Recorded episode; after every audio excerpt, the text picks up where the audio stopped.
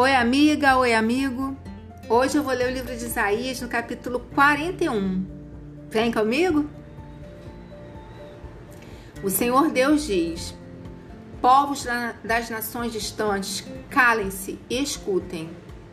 Renovem suas forças e venham prontos para defender a sua causa. Vamos nos reunir para resolver com quem está a razão.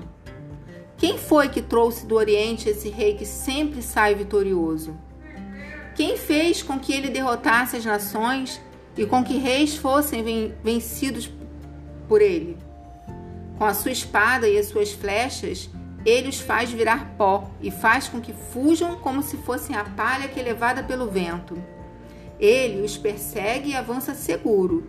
Ele anda tão depressa que os seus pés quase não tocam no chão. Quem planejou isso e fez com que tudo acontecesse? Quem resolveu o que se passaria no mundo desde o princípio? Fui eu, o Senhor, que estava lá quando tudo começou e que lá estarei quando tudo terminar. As nações distantes viram o que aconteceu e todos os povos tremeram de medo. Então se ajuntaram e viram, e vieram. Os que fazem imagens se ajudam uns aos outros, cada um procura animar o seu companheiro.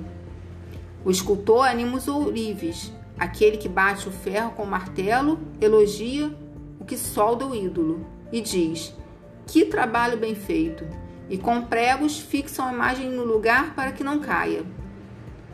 O Senhor diz ao povo de Israel: Você é meu servo, o povo que eu escolhi. Vocês são descendentes de Abraão, meu amigo. Eu os trouxe dos confins da terra, dos lugares mais distantes do mundo, e lhes disse: Vocês são os meus servos. Eu os escolhi e nunca os rejeitei.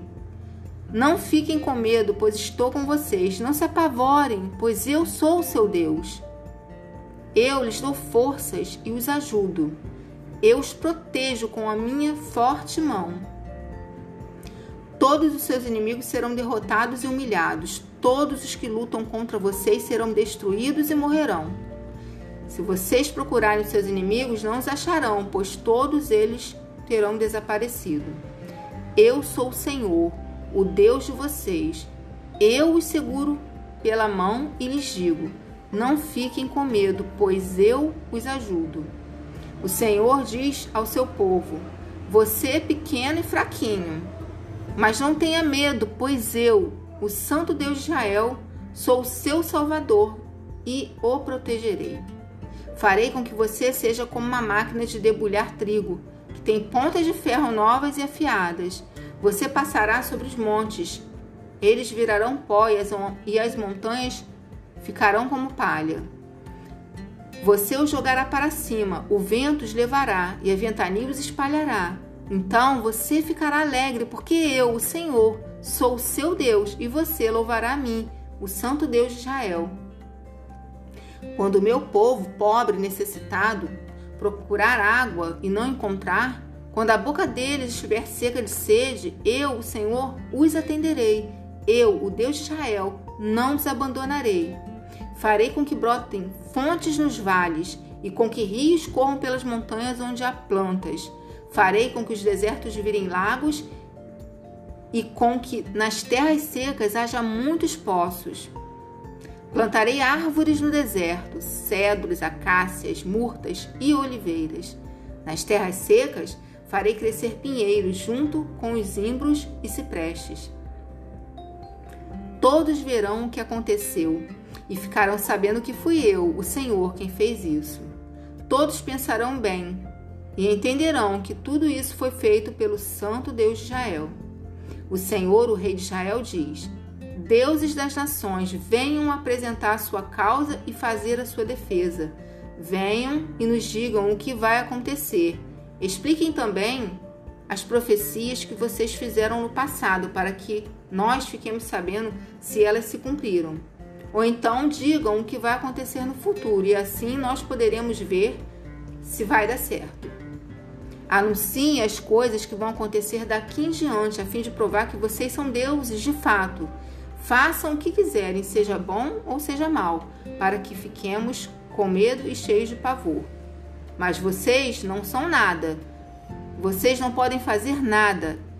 Eu detesto aqueles que os adoram. Fui eu que chamei um homem para que mora no Oriente. Ele confia em mim e vem do norte para atacar os seus inimigos. Ele pisa em cima de reis como se fosse lama. Ele os trata como um oleiro que amassa o barro com os pés. Será que algum de vocês anunciou que isso ia acontecer para que nós ficássemos sabendo? Algum Deus falou disso no passado para que nós disséssemos ele tinha razão? Nenhuma imagem anunciou nada a respeito disso. Nenhuma nos avisou. Não ouvimos vocês dizerem nenhuma só palavra. Pois eu anunciarei isso a Sião desde o começo. Eu mandei o um mensageiro espalhar essas boas notícias em Jerusalém. Eu procuro os deuses, mas nenhum deles aparece. Nenhum deles pode dar explicações ou responder as perguntas que faço. Eles não são nada. Eles não podem fazer nada. Essas imagens são coisas sem vida e sem valor.